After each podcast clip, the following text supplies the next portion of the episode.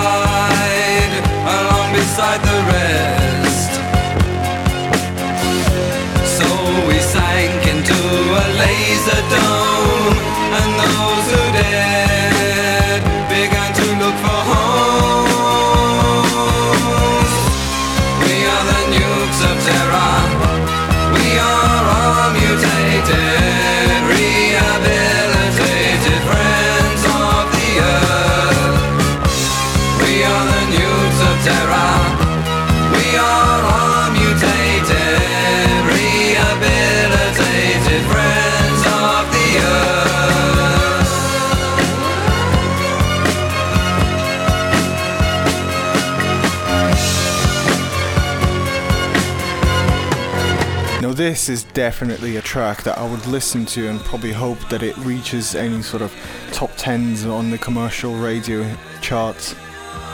This is VOK with Nukes of Terror, released on uh, a compilation in 1985. And to be honest, from my understanding, there's not much more that these guys have done. But also, I couldn't find any more information on the authors and the musicians of this. It's definitely a catchy track that I've loved for some time and really wanted to play it to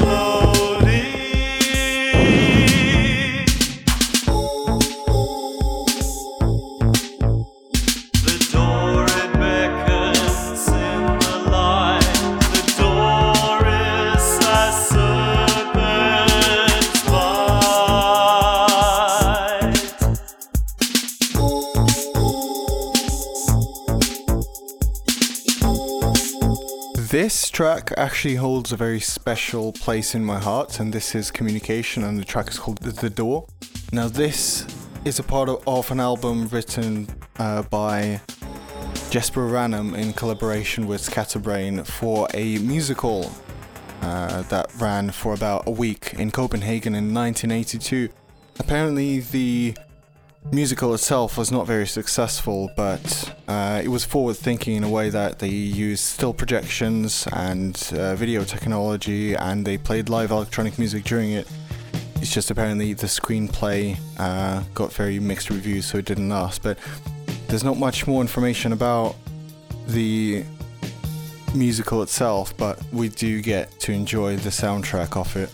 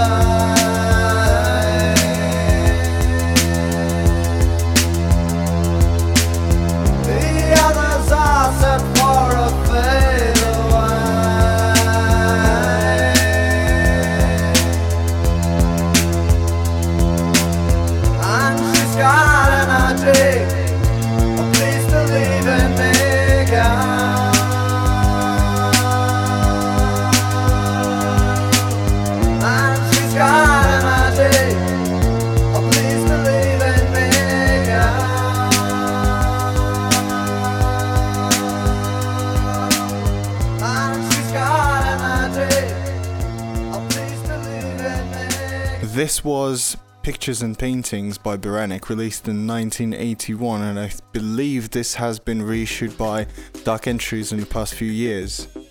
If you're looking for the entire track list, uh, visit the lyl.live page afterwards, and there's going to be a full track listing of this hour. In terms of the next hour, to celebrate our anniversary, I didn't think there was a better person to ask to come than emotional rescues, emotional special, emotional response, and Schleissen record label owner Stuart Leath. He's going to take us through his musical influences in the second hour, so stay tuned for that.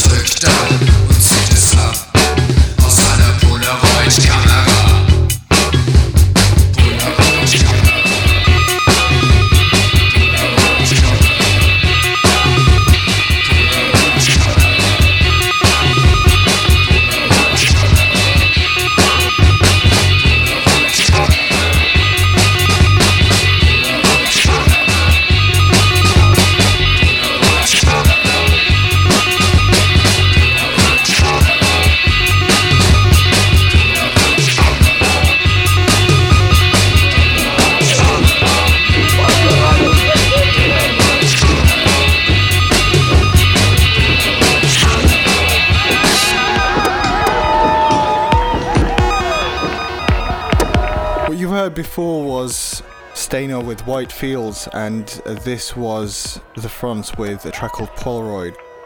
And the next one I wanted to play holds a very special place, and it's actually a track that is the only one that's been released in uh, the year 2000 and not the 80s.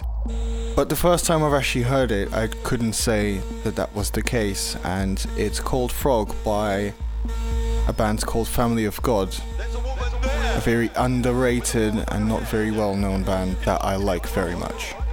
It's got symmetry for you. Free. Just look around and you will see.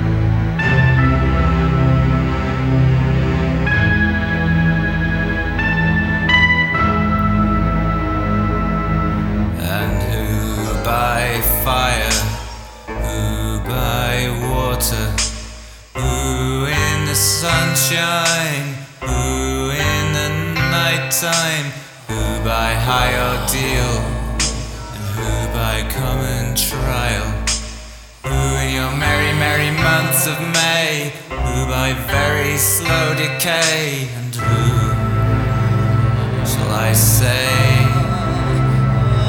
is calling.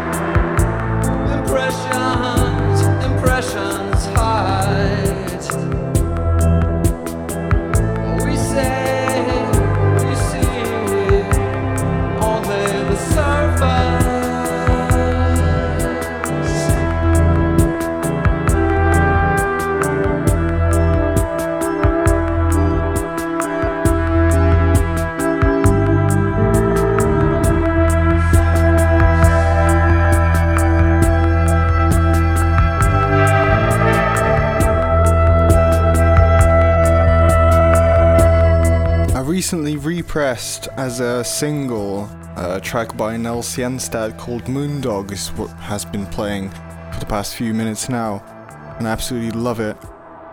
And the next one is Mesumihara with a track name I cannot pronounce unfortunately because I don't read Japanese.「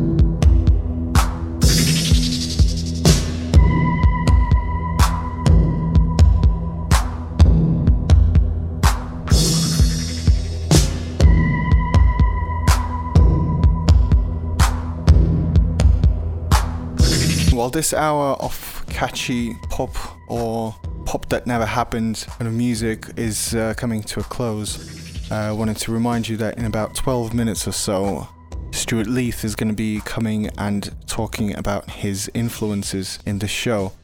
So I'd really like to have you on for that as well.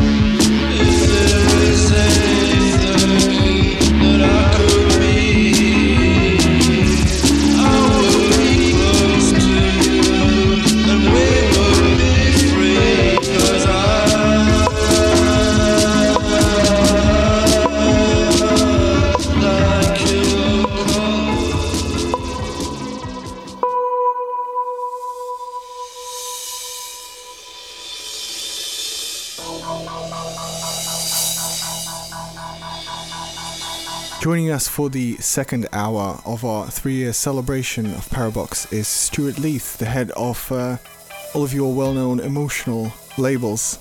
And he's gonna talk to us about some of the influences that he had and play some of them. Could you tell us a bit more about what you brought today? What I have bought is just records or genres that have influenced me and just some records from those genres rather than sort of like some uber trendy or uber cool record. It's literally just records from that period of certain periods of time in my life that were influences.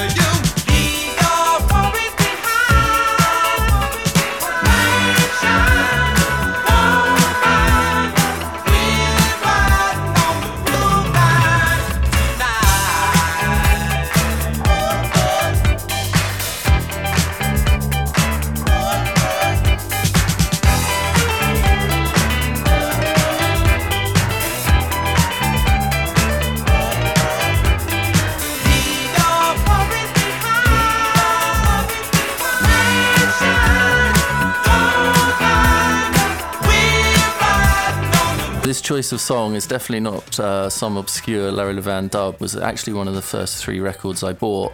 Um, in 1977, age seven, I was living in upstate New York, and my father joined a vinyl record club at the time. Um, and I got to choose three records. One was Heatwave, Central Heating, that that came from. Uh, another one was Kiss, Love Gun, which actually notably came out on Casablanca. I didn't I didn't know that until I looked it up for this. And the other one was John Williams doing the Star Wars theme, which obviously came out in 1977, and I'd just seen before I moved over to America.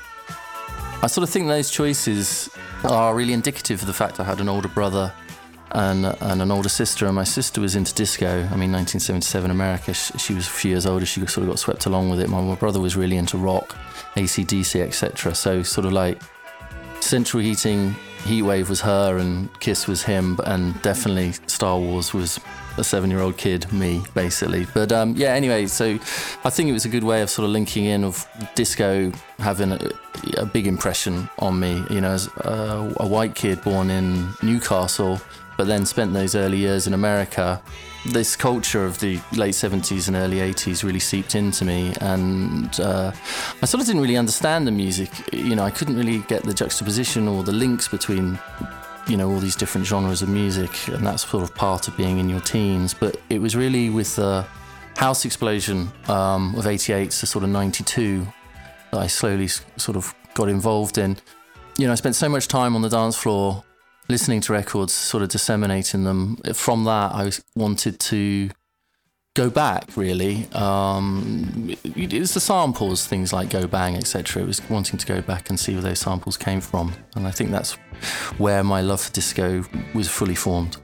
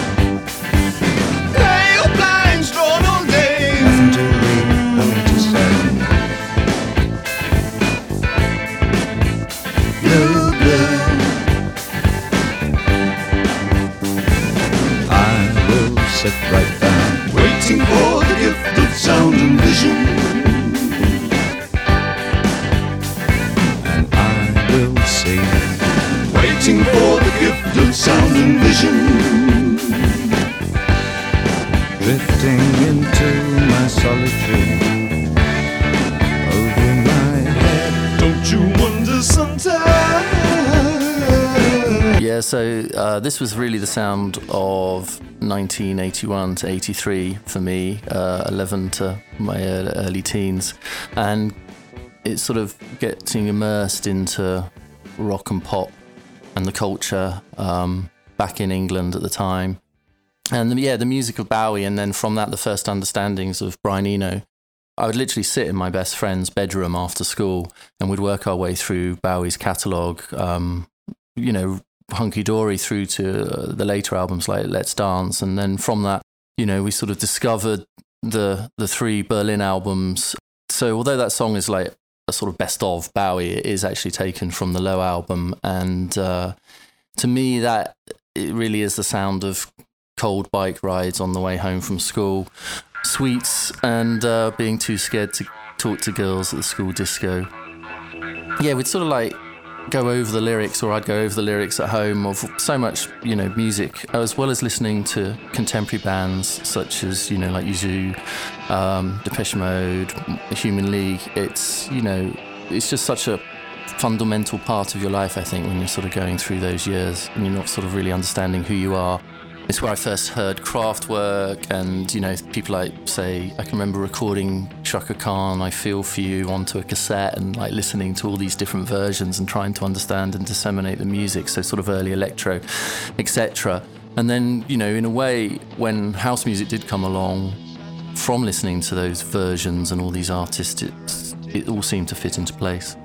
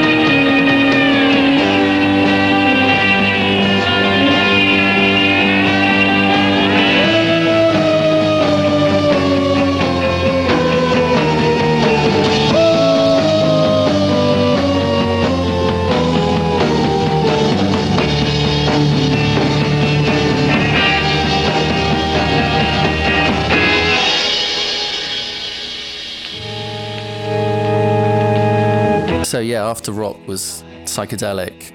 The first ever single I bought was Another Brick in the Wall by Pink Floyd, and when it was released in 1979, and it was on the Wall, the Wall album.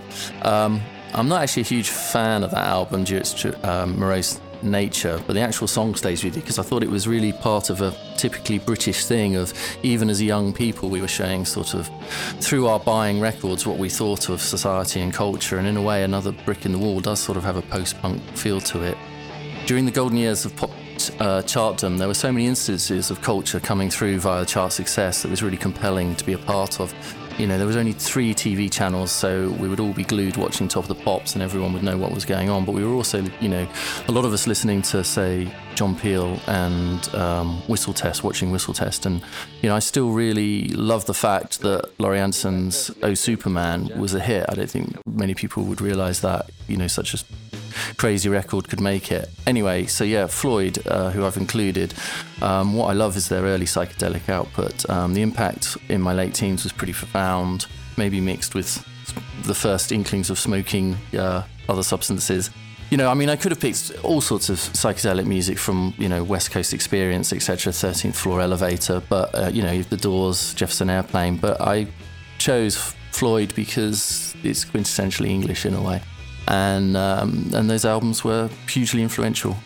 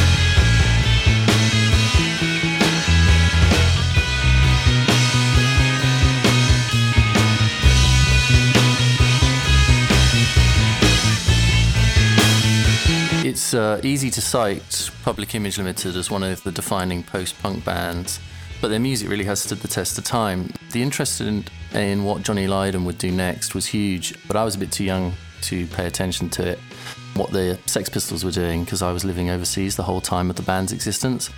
However, I caught the end of it, and while I loved the other music genres that were really coming out at that time, such as the ska revival, new romantics, goth, etc., my main interest was in the sort of the angst and, and the energy of post-punk with bands like Killing Joke, but specifically it was PiL.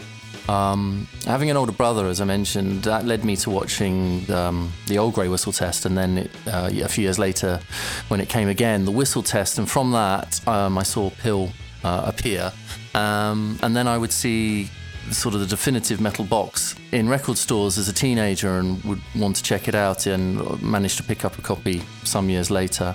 This song actually I find really transformative. The way that the music melds with Lydon's lyrics, uh, just the whole album really caught me.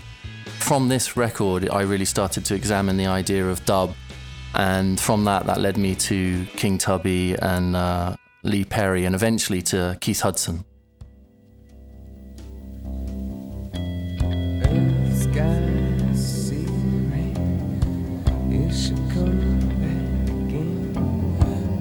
Straw, sneak a haul. Words that build or destroy.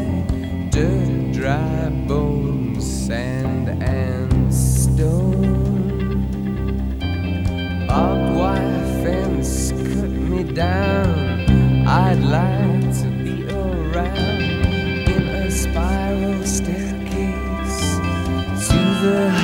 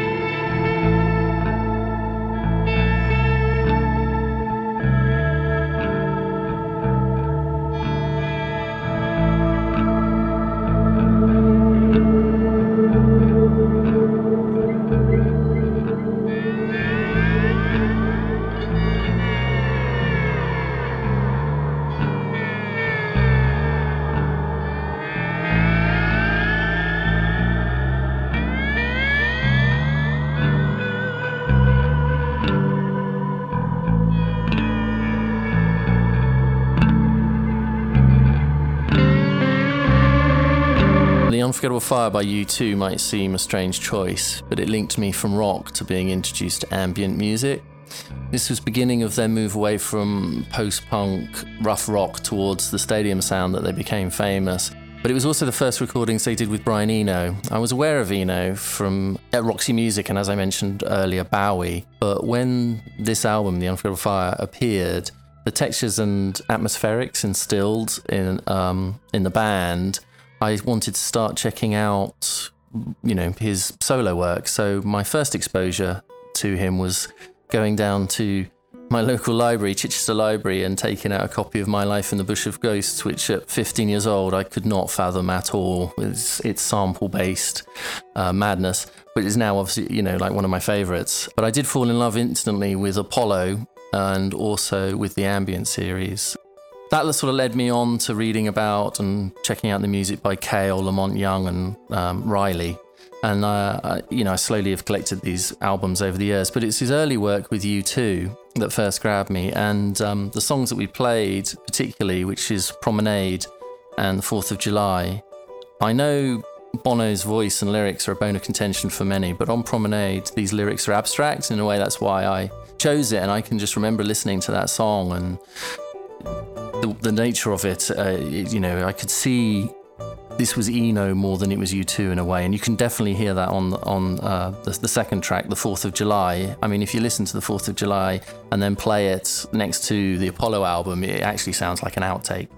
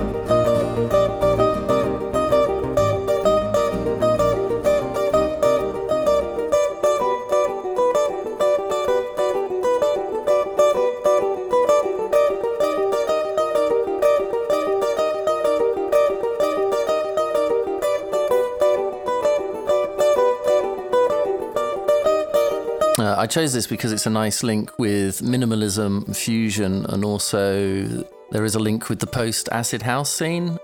I first saw Steve Reich's name appear tucked away in reviews of bands I liked in publications such as The NME, and then I heard a bit about him when I started playing ambient music in the late 80s, but I didn't really buy his first album until well into my 20s. At the same time, this is a great introduction to the music of Pat Metheny. If you'd told my younger self that I would listen to and collect fusion or jazz fusion such as Metheny, I would have thought you were crazy, but uh, that is the amazing thing about this music. both Reich and Metheny's music have had a huge influence on me. The ethereal nature of getting lost in either the repetitive nature of Reich's music for 18 musicians or, say, the um, the beauty of my favourite Matheny album, which is often overlooked, which is the Travels album, which is the live album. It's because, to me, it just shows the links that this music can have. Anyway, Electric Counterpoint is a good one. It's like a dream scenario, really, where two greats come together and they made something great as well. And also, it's got a nice link, as I say, with Acid House because it was the main sample for, uh, used by the Orb in probably their most famous song, um, Little Fluffy Clouds.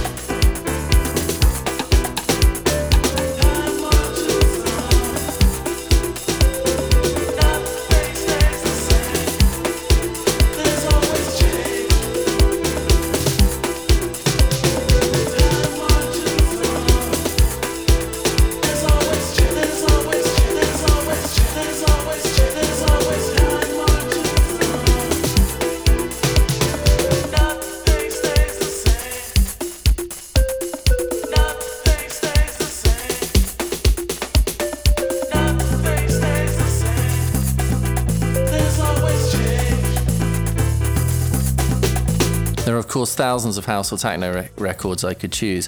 However, I chose Time Marches On because it has that melancholy that runs through so much of the music that I like. Uh, Marshall Jefferson is at his peak, 1987 Trax Records. You can hear the influences in there so clearly the funk and disco in the bass line, and then that European flavour in the lyrics, mixed, say, with New Order or MBO with a soulful backing melody. After going to some house parties in Brighton in late 88, I sort of skipped in and out of Acid House, to be honest. The big frenzy going on uh, as I went up north to go to university. But by the time I'd moved back south and straight to London in the early 90s, it was the driving force in my life. So many nights, so many clubs, discovering the music and meeting friends along the way. And really, it's house music that is the reason for my steady, sporadic, and amateur collecting becoming something more serious. And it's the reason why I'm sitting here today.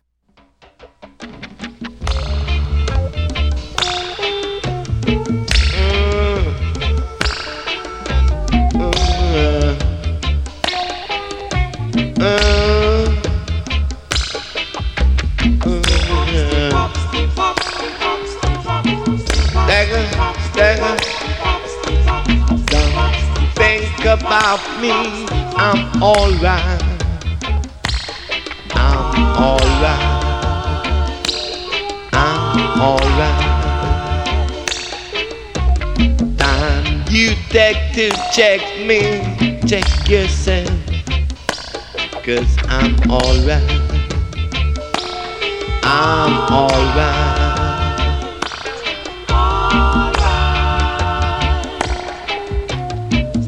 This the alright. I'm alright, I'm alright.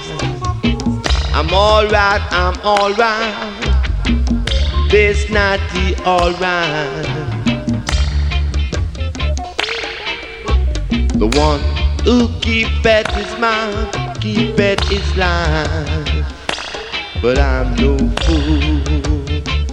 This not the alright. I'm alright. I'm alright. I'm alright. You don't have to think about me.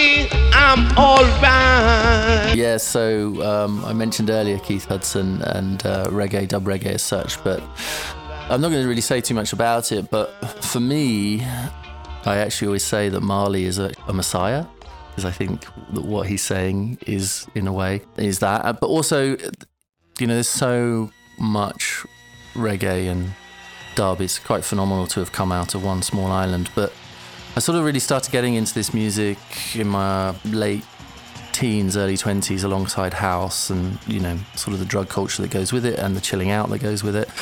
But for me, you know, most people would say, oh, Tubby and Perry, but it, I actually think these two producers are geniuses in what they created.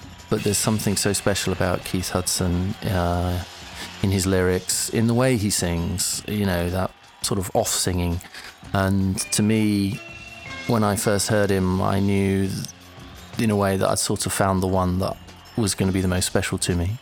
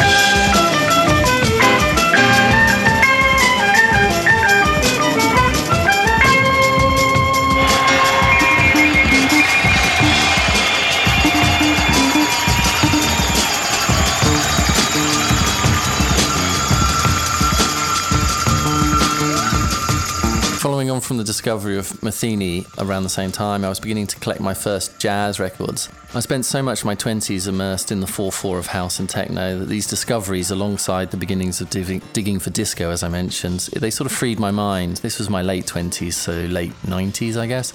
I was clubbing a bit less and looking for new sounds, while at the same time broadening what I wanted to collect and play at home. You know, I started with the classic sort of Coltrane, Davis, and I really, really loved Monk. It sort of felt a bit like a rites of passage when you sort of get to Sun Ra, etc., and you let it go and you really love it.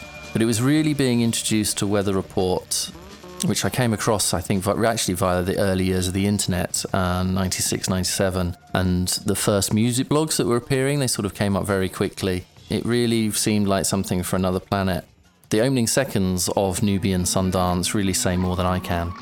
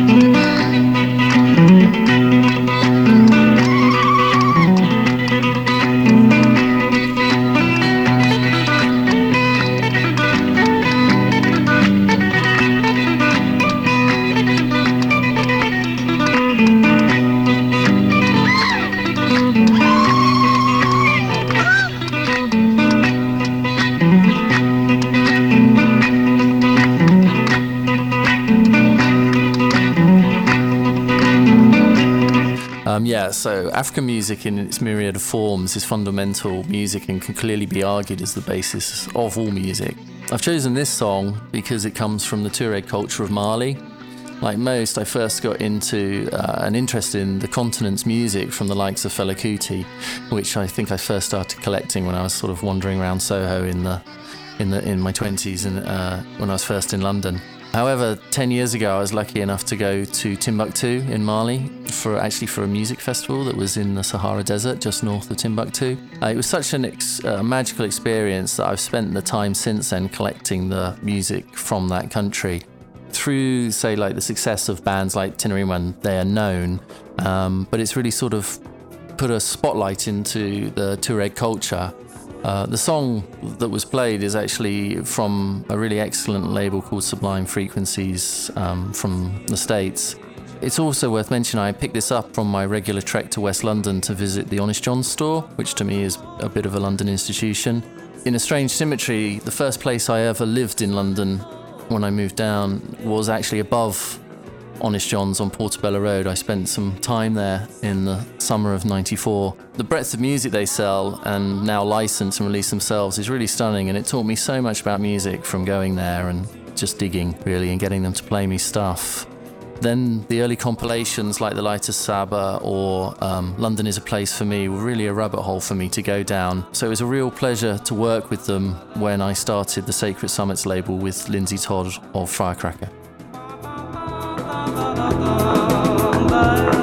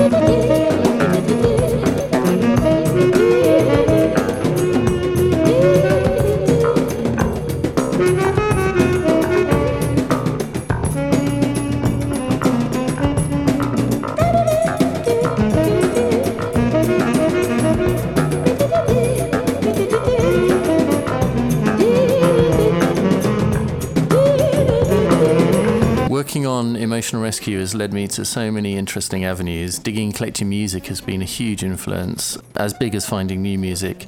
The choice of Jeanette is from a project that I'm working on right now with an aim to release mid next year. Jeanette is a bit of a British uh, anomaly, as so little is known about her, and also the fact that she's completely disappeared.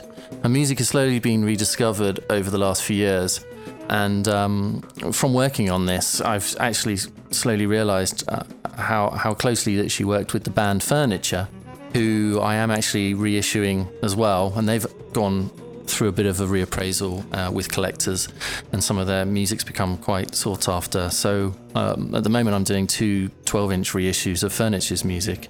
And what's interesting about this song is it's basically Jeanette with Furniture together, writing and producing, and you can really hear in terms of the wonderful percussion and production the link between the two. At the same time, I am as, as inspired by new music coming out all the time, and I believe I should be through emotional response, you know, I've been able to work with some really amazing artists. I've been very fortunate to work with people like Music Cargo, Eddie Ruscha's Secret Circuit, his project The Naturals with Tom Bullock, Montezuma's Rache, the Jurian Brothers, Black Deer, Sad City, etc. Uh, right up to say Roy the Ravers, um, and that's not even looking at special. Anyway, so to end, I've chosen the artist Abul Mogard, who I released on a series called the Schlassen series, as I call it, a few years ago. I don't think I say it correctly. Schliessen, Schlassen. And um, anyway, to Abel, it was the first bit of um, his music to ever appear on vinyl, and he's gone on to become quite well known and successful since. But the sheer scale and depth of this music, while maybe not seeming to change, is really quite something. Uh, I felt very fortunate I'm, I'm in a position where I'm able to release music that's 20 minutes long. Really, really great song, uh, track, I should say. It really sounded quite mesmeric when I played it in a huge silo in Berlin a few years ago. It was really quite indescribable.